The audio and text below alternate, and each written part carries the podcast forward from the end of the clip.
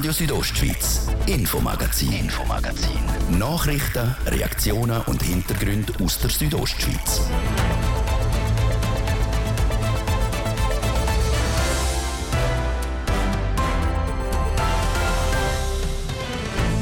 Der Stadtpark in Chur, eine der ganz wenigen offenen Drogenszenen in der Schweiz. Stadt will die Szene nicht ignorieren, hat ja gesagt zum Konsumraum. Die Frage ist nur die, wo.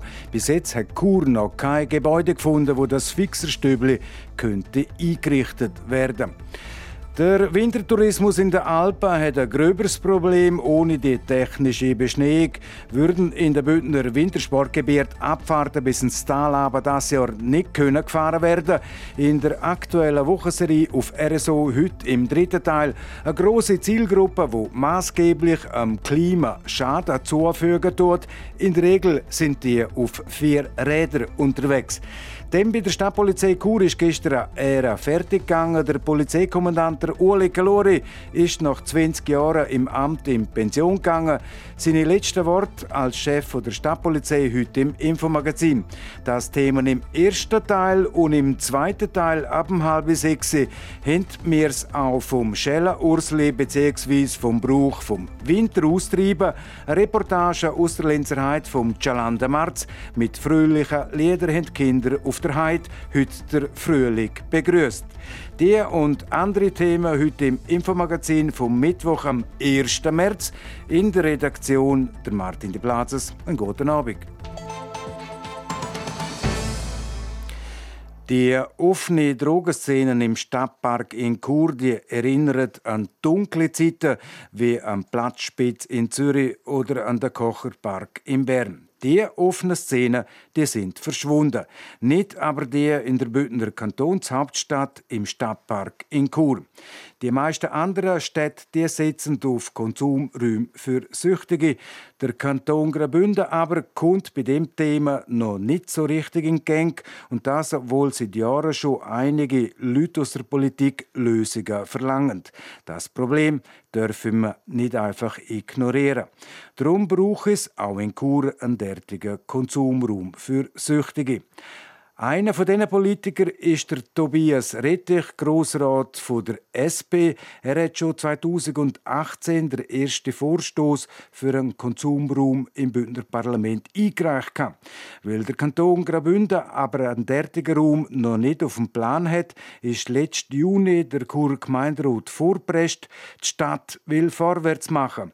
Fehlen tut aber immer noch eine geeignete Liegenschaft. Im Interview mit der Karina Melcher erklärt der Tobias Rettich gerade am Anfang, was ein Konsumraum für eine wichtige Rolle hat. Ein Konsumraum, das ist ein Ort, wo Menschen mit einer schweren Suchterkrankung ihren Stoff in einem geschützten Rahmen eigentlich konsumieren können. Also nicht, dass sie es auf der Straße nehmen oder im öffentlichen Raum, sondern wirklich begleitet und überwacht. Was erhofft man sich durch einen Konsumraum? Ein Vorteil wäre, dass man weiß, wo die Szene ist. Also man hätte sie geballt an einem Ort und sie wären nicht ganz so verteilt. Was man auch könnte, man könnte gesundheitliche Risiken minimieren, weil man Fachpersonen vor Ort hat, die auch medizinisch geschult sind. Man könnte den ganzen Drogenhandel viel stärker fokussieren auf einen Ort, was auch der Polizei einfacher machen würde, um allenfalls zu reagieren. Und man würde das grusige Bild, das wir im Moment in der Stadt haben, wegbringen, dass die Leute in wirklich nicht guten Zuständen, ohne hygienische Maßnahmen in der Öffentlichkeit konsumieren würden. Und das würde auch der Bevölkerung sicher einen Vorteil bringen. Spätestens im 2026 soll der Konsumraum in Chur aufmachen. Im Moment geht es darum, eine geeignete Liegenschaft zu finden. Wie einfach oder wie schwierig ist das? Es ist leider nicht ganz so einfach. Einerseits braucht man etwas Zentrales. Die Überlebenshilfe zum Beispiel, die soll auch zentraler sein. Und im Idealfall wäre es möglich, dass die Überlebenshilfe und der Konsumraum auch an gleichen oder zumindest an einem sehr nahen Standort sind. So könnte man auch Streetwork, also die Aufsuch- und Drogenarbeit, besser vernetzen. Und ich glaube, rein fachlich gesehen wäre das unglaublich wichtig, damit man einen möglichst guten Effekt erzielen kann. Warum ist es denn wichtig, dass der Konsumraum an einem zentralen Ort ist in Chur? Wenn die Leute nicht in einem zentralen Rahmen konsumieren, wo sie sich auch aufhalten, wo sie sich auch bewegen, wo sie eine gute Anbindungsmöglichkeit haben, dann nutzen sie es nicht. Also niemand, der Drogen konsumiert und logischerweise auf ja, auch Geld angewiesen ist und ein bisschen den kleinen Ameisenhandel, der geht nicht irgendwie raus aus der Stadt und nachher wieder rein, um dort schnell seine Handel zu machen. Darum wäre es ganz, ganz wichtig, dass es zentral ist. Menschen mit einer Drogenabhängigkeitserkrankung haben ein sicheres Umfeld, das sie konsumieren können. Aber was ist mit der Bevölkerung? Weil das Problem der Beschaffungskriminalität ist mit einem Konsumraum ja nicht gelöst. Das ist ja so. Also Beschaffungskriminalität ist ein großes Thema. Die ist schon massiv gesunken, seit wir das Ambulatorium haben, also dort, wo quasi das Methadon, der Ersatzstoff für Heroin abgegeben wird. Äh, seitdem haben wir 90 oder 95 Prozent weniger Beschaffungskriminalität. Man muss aber realistisch sein. Solange Leute in dieser Sucht drin sind, komplett ausschließen, lässt sich leider einfach nicht. 1986 hat es in Bern den ersten Konsumraum gegeben, 1994 in Zürich. Mittlerweile gibt es ein Angebot in zehn Städten in der Schweiz. Warum hat der Kanton Graubünden so lange zugeschaut und nichts gemacht? Ja, es sind eindrückliche Beispiele und sie zeigen bisschen auf, dass die ganze Drogenpolitik in unserem Kanton leider ganz, ganz wenig Priorität erfahren hat. Ihr erklärt mir auch ein bisschen dadurch, dass ein gesellschaftlicher Wandel stattgefunden hat. Das Verständnis ist heute viel größer und ein Teil, was mich persönlich stört, ja, es ist glaube ich verschlafen worden, weil nur ein gewisser Teil der Bevölkerung davon direkt betroffen ist und die anderen leider dementsprechend vielleicht auch nicht den Bezug oder das Verständnis unbedingt für das Thema hatten. Stadt Kurde hat in Zusammenarbeit mit der Überlebenshilfe Graubünden schon ein paar Liegenschaften angeschaut, so zum Beispiel auch die Postremise. Gefunden hat man bis jetzt aber noch nichts. Die Suche die geht weiter.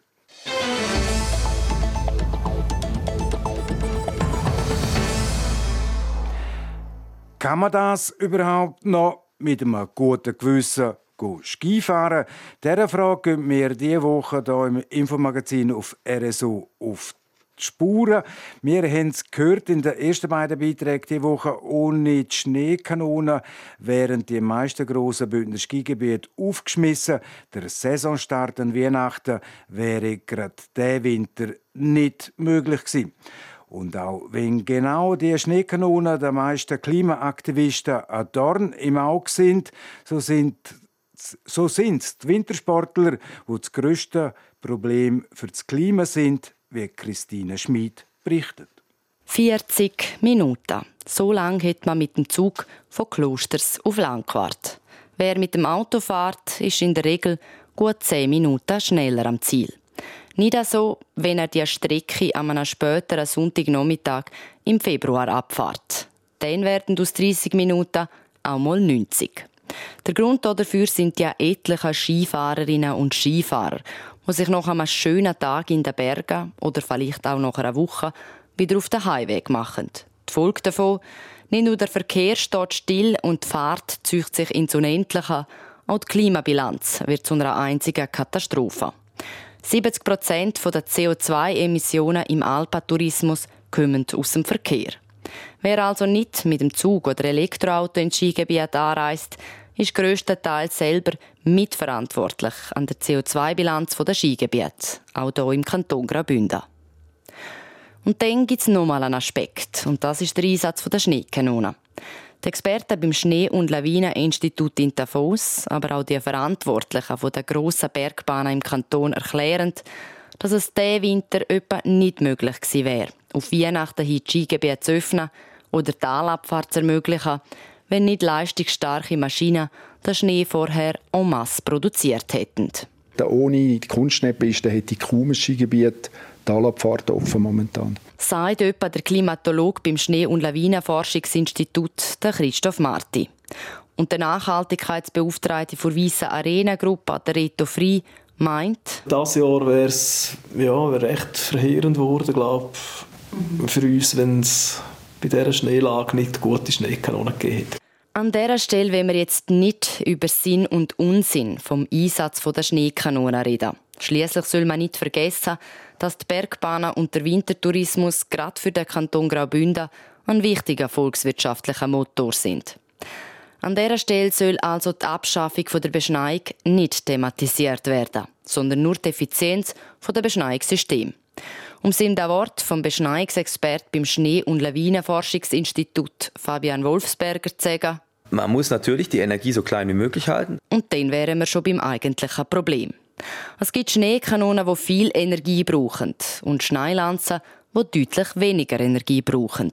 Die Lanzen verbrauchen grundsätzlich ein bisschen weniger Energie, sind aber weniger produktiv. Man kann also nicht so viel in der gleichen Zeit produzieren. Mit anderen Worten, an einem Tag kann eine Schneekanone viel mehr Schnee produzieren als eine Schneelanze.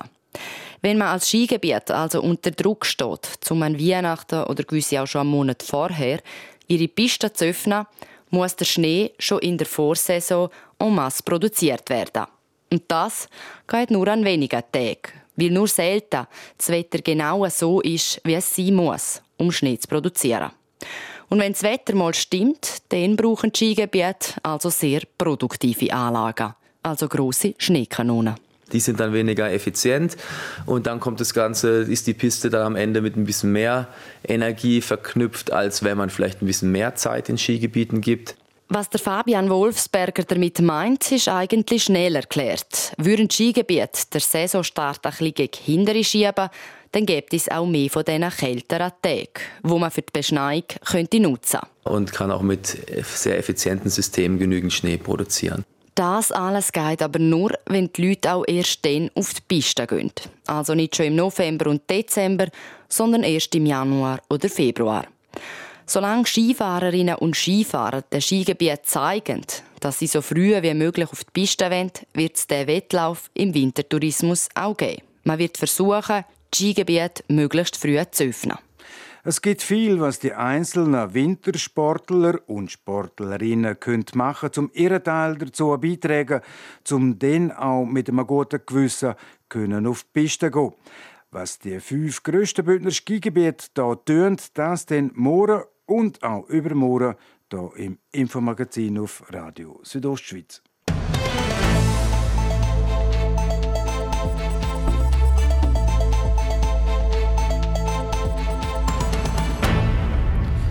Bei der Stadtpolizei Chur ist eine Ära fertig gegangen. Der Kommandant ist gestern in Pension gegangen. 20 Jahre lang ist der Uli Calori Churer Polizeikommandant. Sein Nachfolger ist der Andrea De Florin, der heute das Amt übernommen hat. Im Bericht von der Andrea Sabadi hören wir gerade am Anfang der Uli Calori seine letzte Wort bei seiner Verabschiedung. Erfolg, privat und beruflich, allen Verantwortung, Gesundheit, machen Sie gut.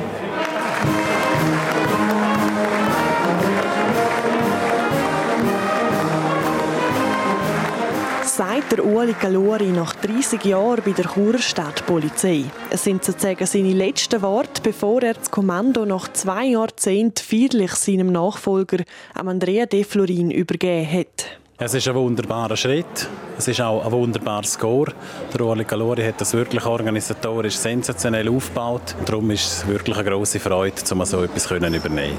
Der neue Polizeikommandant, der Andrea De Florin, findet nur lobende Worte für seinen Vorgänger, der jetzt in Pension geht. Mit zehn Jahren Erfahrung bei der Kantonspolizei Graubünden und mittlerweile ebenfalls zehn Jahre bei der Stadtpolizei Chur fühlt er sich bereit für die neue Aufgabe. Wenn man den Laden natürlich wirklich ein- und auswendig kennt, im ganzen Kanton Graubünden, das Sicherheitsbedürfnis der Leute gut kennt und die allgemeinen Tätigkeiten der Stadtpolizei, dann freue ich mich richtig darauf, um jetzt das auch als Kommandant einsetzen zu seinen wichtigsten Aufgaben als Polizeikommandant gehört die Sicherheit in der Stadt Chur. Besonders die Sicherheit von Kindern, Jugendlichen, aber auch älteren Leuten liegt ihm am Herzen. Jetzt, wo der Andrea De Florin die Aufgaben übernimmt, werde ihm Ueli Galori erst klar, was für eine prägende Zeit für ihn selber zu Ende ginge. Trotzdem verlässt er seine Funktion mit einem guten Gewissen. Man hat im Andrea De Florin einen guten Nachfolger gefunden. Er weiß äh, genau, er ist schon lange dabei, er kennt auch äh, den ganzen Mechanismus, wie es läuft bei der Polizei. Er ist gut vorbereitet und er wird das sicher sehr professionell machen. So hat er gestern in seinem Büro die letzten Kisten mit einem guten Gefühl gepackt. Aber eine letzte wichtige Sache hat er seinem Nachfolger dann doch noch mitgeben Und da, die brauche ich nicht mehr. Majorpatte, die kann ich. Dann würde ich die gerade übernehmen. Die kannst du Danke übernehmen. vielmals. Dann sind wir parat. Dann sind wir parat. Hä? Genau, Super. so ist es. Also, ob der besser. Ja, so die letzten Worte vom ehemaligen Polizeikommandant bei seiner Verabschiedung in Chur. In wenigen Sekunden ist es genau halb sechs und jetzt eine kleine Unterbrechung mit Werbung, Wetter und Verkehr. So tönen normale Jackpots. Und so tönt der Super-Jackpot von Euromillions. Der Freitag gibt es 130 Millionen im Super-Jackpot zu gewinnen. Jetzt Euromillions spielen und... Mittwoch, der 1. März, es ist Punkt halb sechs. Das Wetter präsentiert von disco-fox.ch. Die Tanzschule in Chur für Partyspaß. Jetzt mit neuen Kürzen, damit du auf jedem Fest daheim bist. Auf disco-fox.ch. Ja, zum Teil hat es recht zugezogen bei uns in der Südostschweiz, zum Teil ist es aber auch noch klar. Was man aber generell sagen kann zum Wetter von heute Abend, es sollte überall trocken bleiben bei uns. Die Temperaturen in der Nacht die sinken im ganzen Land auf minus 1 und in der Landschaft Davos auf minus 6 Grad. Der Donnerstag dann im Norden recht freundlich, recht sonnig. Am meisten Wolken erwarten wir morgen im Süden. Da könnte es vor allem am Morgen sogar noch für die ein oder andere Schneeflocke langen. Das ist dann aber eher eine lokale Geschichte. Und in Sachen Temperaturen da ändert sich nicht allzu viel im Vergleich zu heute. Im Churer Rheintal gibt es auch morgen wieder rund 9 Grad, Savonin 6, Zernetz 5 und Disentis 4 Grad. Verkehr präsentiert von Autowalzer AG, Ihrer BMW-Partner im Rheintal. Autowalzer.ch neu auch mit BMW Motorräder in St. Gallen. Da sieht soweit gut aus auf unseren Straßen und den Schienen. Eine Meldung haben wir und die betrifft die Stadt Chur. Da haben wir einen Feierabendverkehr und als Folge davon Stau oder stockend auf der Masanserstraße statt auswärts mit einem Zeitverlust von 5 bis 10 Minuten. Dann schauen wir auf die Bess. Wintersperre haben Albula, Flüela, Forcola di Livigno, Oberalp, San Bernardino, Splügen und Umbreil. Alle anderen Bässe bei uns die sind offen und normal befahrbar. Verkehr. Ich gebe zurück in die Redaktion zum Martin de Platzes. Radio Südostschweiz, Infomagazin, Infomagazin. Nachrichten, Reaktionen und Hintergründe aus der Südostschweiz.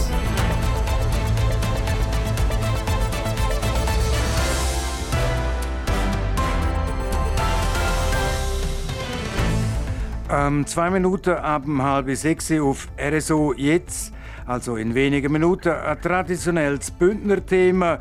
Wir haben es dann vom Scheller Ursli bzw. vom Brauch vom Winteraustreiben eine Reportage aus der Lenzerheit vom Chalanda Marz. Gut drei Wochen ist es her, seit in der Türkei und in Syrien das verheerende Erdbeben Zehntausende von Toten gefordert hat. Nur gerade ein paar wenige Tage vor der Naturkatastrophe hat der Kanton Graubünden sein neues Erdbebenkonzept präsentiert. Was in dem Konzept alles geregelt ist, jetzt im Bericht von der Anatina Schlegel.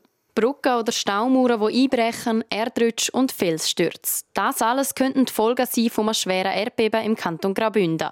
Obwohl das statistisch gesehen nur alle 500 Jahre vorkommt, für den Ernstfall muss der Ablauf klar sein, und zwar auf kantonaler wie auch auf Gemeinsebene. Im neuen Konzept vom Kanton Graubünden habe man genau das analysiert, erklärt der Pascal Porsche, der Leiter vom Bündneramt für Militär- und Zivilschutz. Man hat angeschaut, wie gut ist man vorbereitet auf ein Erdbeben und man hat in erster Linie angeschaut, was sind Zuständigkeiten und Verantwortlichkeiten auf den verschiedenen Ebenen zwischen dem Bund, der Kanton und der Gemeinde, dass jeder genau weiß, was er würde machen. In diesen Fällen wir haben natürlich auch geschaut, wo hat man noch Defizite, wo muss man daran arbeiten, wo muss man sich verbessern und es ist jetzt äh, interessant, dass man das genau zu dem Zeitpunkt überkommen hat, die Auswertung. Ich glaube, das tut einem versinnbildlichen, wie wichtig das ist und es wird uns sicher auch ein Antrieb sein, die Arbeit jetzt voll in Angriff zu nehmen. Das Konzept, das steht, die Arbeit ist mit dem aber noch nicht gemacht. Über die nächsten sechs bis neun Monate wird das Amt für Militär- und Zivilschutz mit Hochdruck weiter daran arbeiten und dabei spielen die auch Gemeinden eine wichtige Rolle. Laut Pascal Porsche sagen die meisten Bündner Gemeinden dank spezieller Gemeinsführungsstäbe schon relativ gut vorbereitet auf einen Ernstfall. Auf Anfrage haben beispielsweise Gemeinden Fatz, Oberfatz und Ilanz aber keine Auskunft geben über den genauen Ablauf in ihrer Gemeinde. Klar ist, es gibt noch ein paar Punkte, die optimiert werden sollen. Wir werden jetzt mit der Erkenntnis aus dem Konzept wieder auf die Gemeinden zugehen, mit ihnen den Dialog suchen und dann die Defizite ansprechen, wo wir zum Beispiel sehen, wie können wir die Bevölkerung noch besser informieren und wie stellen wir den Informationsfluss zwischen der Gemeinde und dem Kanton sicher. Kommunikation wird also noch ausgebaut. Beim Informieren der Bevölkerung stützt man sich hier auf verschiedene Kanäle. Der Pascal Porsche empfiehlt aber vor allem, sich die App Swiss Alert zu installieren. Das ist nicht nur im Fall von einem Erdbeben von grösster Wichtigkeit. Die tut einem jederzeit auf die Gefahrensituation hinweisen. Dann tut man natürlich über das Radio informieren und über Social Media wird man auch informieren. Und nachher haben die Gemeinden natürlich eine wichtige Rolle zu spielen. Und dann nachher dort sind wir jetzt auch dran am Arbeiten, wie man auf der Gemeindesebene die Notfallkommunikation kann wahrnehmen kann. In nächster Zeit wird also noch viel besprochen und informiert, so dass der Kanton Graubünden dann auch parat wäre für einen Ernstfall. In Graubünden hat es das letzte Mal vor einem Haufen, Haufen hundert Jahren stark gebebet im Jahr 1295 in der Region von Kurwalden, ein Erdbeben von der Stärke 8,0.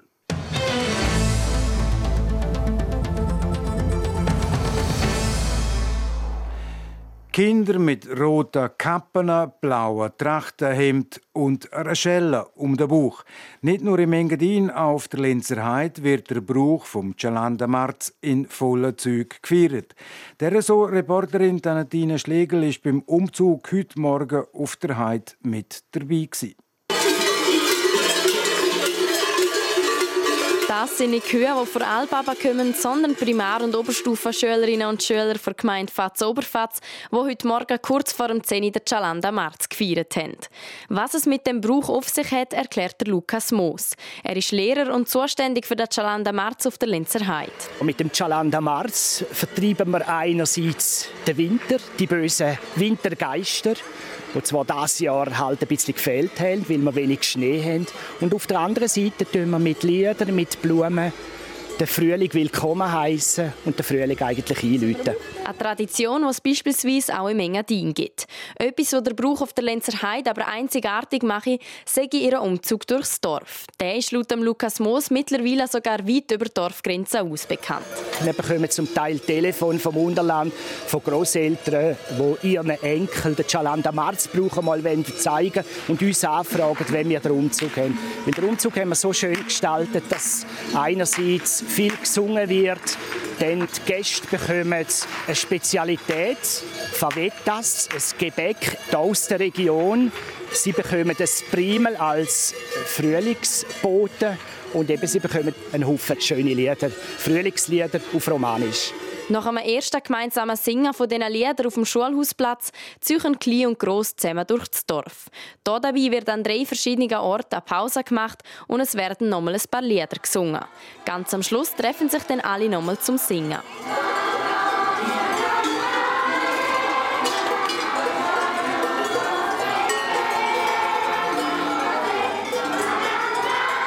Etwas, was nach dem Singen auch nie fehlen darf, ist das Peitschenklopfen. Ein Brauch, den die Schülerinnen und Schüler aus der Lenzer Heide von ihren Zuzer Gespänli gelernt haben. Hier dabei wird das Seil durch die Luft geschwungen, bis es so tönt.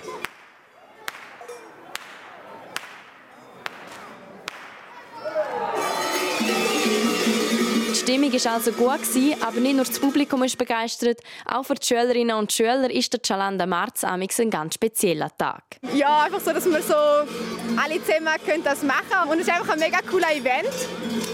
Und ja, wir freuen uns immer alle mega. Dass so viele Leute da sind und dass man merkt, so alle sind eins. Ähm, ja, so wir brennen alle fürs Gleiche. Das finde ich was Cooles. Gut eine Stunde ist der ganze Umzug durchs Dorf gegangen. Wieder zurück auf dem Schulhausplatz ist auch der Lukas Moos zufrieden, wie alles gelaufen ist. Es war traumhaft. Alles stimmt, das Wetter stimmt. Wir hatten einen Haufen Gäste, einen Haufen begeisterte Leute, freudige Gesichter, Kinder, die mitgemacht haben. Es war wieder ein gelungener Anlass. Gewesen. Und am Abend treffen wir uns ja dann noch fürs abendliche Singen in den verschiedensten Restaurants auf der Lenzer Heide. Also der Tag ist noch lang. Es ist also noch nicht ganz fertig mit Chalanda Marzlieder. Am einen oder anderen Ort auf der Lenzer Heide dürfte es heute Abend noch mal musikalisch werden.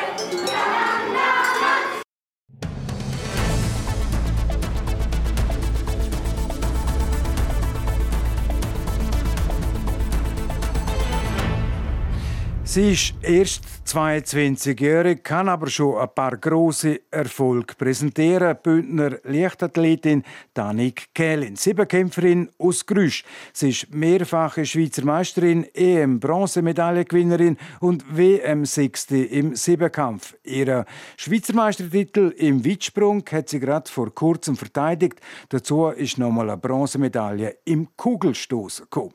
Jetzt geht es an die Halle Europameisterschaften nach Istanbul, wo Annik Kählin im Weitsprung an den Start geht. Der Livio Biondini hat im Interview mit Annik Kählin von ihr wissen, mit was für Gefühl sie in die Türkei geht, so kurz nach der heftigen Erdbeben in der Türkei und in Syrien. Wir haben lange auch nicht gewusst, ob es gleich noch abgesagt wird oder ob es wirklich stattfindet. Und es ist schon ein speziell, zu wissen, was dort gerade abgeht und wie es den Leuten dort geht. Und ich glaube, es ist auch wichtig, dass man das im Hinterkopf hat. Wann habt ihr gewusst, okay, wir gehen gleich dorthin? Ähm, wir haben einfach die Selektion mitgekriegt und man hat ähm, ja, dann einfach spekuliert, dass es möglicherweise gleich noch abgesagt wird. Ähm, bis jetzt ist nichts gekommen und jetzt fliegen wir am Donnerstag, darum ja, gehe ich davon aus, dass es jetzt stattfindet. Wie lange bereitest du dich jeweils auf so einen grossen Anlass vor? Ja, das fängt natürlich schon extrem früh an. Also, ähm, Trainings haben wieder im Herbst gestartet, nachdem man eine kurze Pause gemacht hat. Und dann ist eigentlich der ganze Aufbau oder die ganze Zeit ähm, vom Winter das Training ist darauf fokussiert, um in der Halle Europameisterschaft zu performen. Und ja, nachher gibt es eine kurze Pause und dann ist dann der Start der Sommersaison. Was für einen Stellenwert hat denn die Halle EM jetzt für dich? Ja, jetzt, wenn ich mich qualifiziert habe, ist natürlich das Ziel zum Vollgas gehen und der Stellenwert ist natürlich ähm, der höchste, also der wichtigste Wettkampf vor Hallensaison. Es hat aber natürlich nicht den gleichen Stellenwert wie die Aussensaison oder wie Weltmeisterschaft oder Europameisterschaft draussen. Und ja, es ist gleich mega lässig, dass man kann, ja, in der Halle so einen kleinen Höhepunkt haben, wo man sich darauf vorbereitet und ja, gleich in Topform kommt. Was ist dein Ziel an dieser EM? Ja, ich starte jetzt nur im Weitsprung. Am Samstag ist dann Quali und das Ziel ist schon, zum ähm, für das Finale qualifizieren. Es wäre natürlich lässig, wenn es klappt und wenn ich ja, den Schweizer Rekord ähm, vor Halle könnte einstellen könnte. An der EM in München letztes Jahr du Bronze geholt. An der WM in Eugene nachher ist es der sechste Platz. Jetzt bist du gerade frisch backene Schweizer Meisterin im Weitsprung geben so Medaillen und so Resultat, gibt er das eher Druck oder gibt er das eher Motivation, um noch weiterzugehen? Ja, es motiviert mich natürlich extrem. Also letztes Jahr hat gezeigt, dass ähm, noch so viel möglich ist und dass ich gleich schon so viel erreicht habe, was ich mir nie zutraut hätte oder einfach kaum getraut habe, davon zu träumen. Und darum für mich ist es mehr Motivation. Ähm, und der Druck macht man sich schon auch ein bisschen, oder die Erwartungen steigen natürlich, aber es ist ein positiver, positiver Druck und mehr Motivation. Jetzt äh, haben wir die Medaillen und die guten Platzierungen angesprochen. Hat sich für dich seit das alles war, bisschen etwas geändert? Hast du etwas mitgekriegt? Was, was ist für dich anders geworden seitdem? Ja, also die Ziele haben sich ganz klar geändert. Das sind natürlich ähm, jetzt, ja, die Saison hat einiges verändert in dem Sinn. Also man traut sich jetzt schon ein bisschen grösser zu denken und freut sich auf die nächsten Jahre, wo jetzt ähm, ja, ganz viele Meisterschaften international stattfinden und das Ziel ist natürlich jetzt dort können gut performen, die besten Leistungen zeigen, sich weiter verbessern und vorne mitmischen. Du hast gesagt, du bist äh, Siebenkämpferin, bist jetzt aber vor allem im Weitsprung dort. Was würdest du sagen, was sind deine Paradedisziplinen im Siebenkampf? Weitsprung sicher und was sonst noch? Ja, also eben der Weitsprung ist auch meine Lieblingsdisziplin und auch Paradedisziplin. Und es ist auch lässig, dass man als Mehrkämpferin die Chance hat, sich auch mal so an Einzelmeetings dann können zu zeigen. Und ja, sonst sind sicher auch so die Sprintdisziplinen, gerade Hürden, 200er, ähm, wo ich sicher eher stärker bin im Vergleich zu den Wurfdisziplinen, die jetzt aber in den letzten Jahren auch immer ein bisschen besser geworden sind. Und ja, das ist auch das Lässige im Siebenkampf, dass man so viele Möglichkeiten hat, um sich zu verbessern, um Punkte zu sammeln und ja, schon noch ein bisschen Potenzial herum. Sagt Bündner Leichtathletin Danik Kählin. Die Halle-EM in Istanbul die fängt morgen an und geht bis am Sonntag. Sport. Keine WM-Medaille für die Schweiz heute bei den Weltmeisterschaften in Bakuriani in Georgien im Rennen der Snowboard-Crosser. Als einzige im Schweizer Team hat St. Gallerin Lara Casanova die K.O.-Runde überstanden. Im Halbfinale ist es dann aber fertig für Lara Casanova. Sie ist Achte geworden. WM-Gold gewinnt die Tschechin Adam Cikova. Bei den Männern hat der Österreicher Jakob Dusek Gold gewonnen. Von den Freestyler zu den Nordischen. Bei der WM in Planica haben heute die Norweger im Langlaufrennen über 15 km Skating allen anderen Nationen gezeigt, wo der Bartley der Most herholt. Ein Vierfachsieg für die Langläufer aus Norwegen. Gold gewinnt der Simon Hexstad Krüger vor dem Harald Östberg Amundsen und dem Christian Holund eine Medaille verpasst und das ist die Überraschung, hat der norwegische Ausnahmekönner der Johannes Klebö. Er wird Vierter, verpasst Bronze, nur gerade wegen 9 Zehntelsekunden. Die Schweizer Langläufer die haben keine grossen Strick verrissen. Beste ist der Beda Klee auf Rang 37 mit 3 Minuten Rückstand auf den Sieger. Und zum Schluss noch eine Personalie aus der zweithöchsten Schweizer Fußballliga. Der FC Vaduz hat einen neuen Trainer, der heißt Martin Stockklasse. Ist 43-jährig und kennt der FC Vaduz sehr gut. In seiner Karriere als Fußballer hat der Martin Stockklasse als Verteidiger für den FC Vaduz gespielt. Vor seiner Vertragsunterzeichnung heute bei Vaduz war er Trainer der Liechtensteiner Fußballnationalmannschaft. Er ist damit der Nachfolger von Jürgen Seeberger, der vor einer Woche beim FC Vaduz entlohnt worden ist. Der Seeberger ist nur gerade zwei Monate bei Vaduz angestellt. Sport.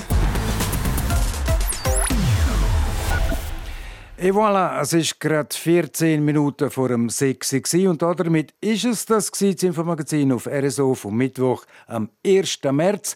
Das kann nachgelost werden im Internet auf südostschweiz.ch-radio oder als Podcast.